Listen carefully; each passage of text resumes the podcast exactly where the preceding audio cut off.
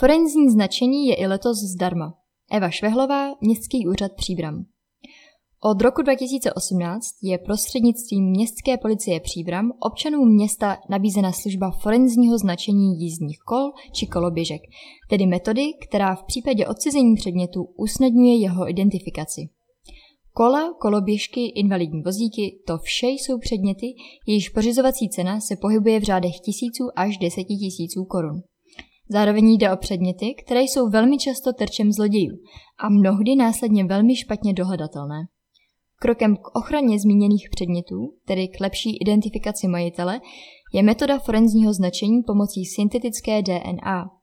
Od roku 2018, kdy se město Příbram za finanční podpory ministerstva vnitra do forenzního značení zapojuje, označili strážníci městské policie Příbram několik stovek předmětů v hodnotě přesahující částku 8 milionů korun. Značení probíhá přímo na služebně městské policie či na jiném předem dohodnutém místě a samotný úkon, při kterém je na daný předmět umístěna mikrotečka, zabere zhruba 30 minut.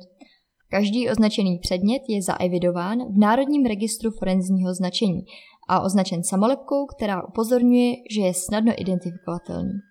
Značení v letošním roce se provádí od 1. června ve všední dny od 9 do 14 hodin, a to vždy v předběžné domluvě na telefonním čísle 775 855 565.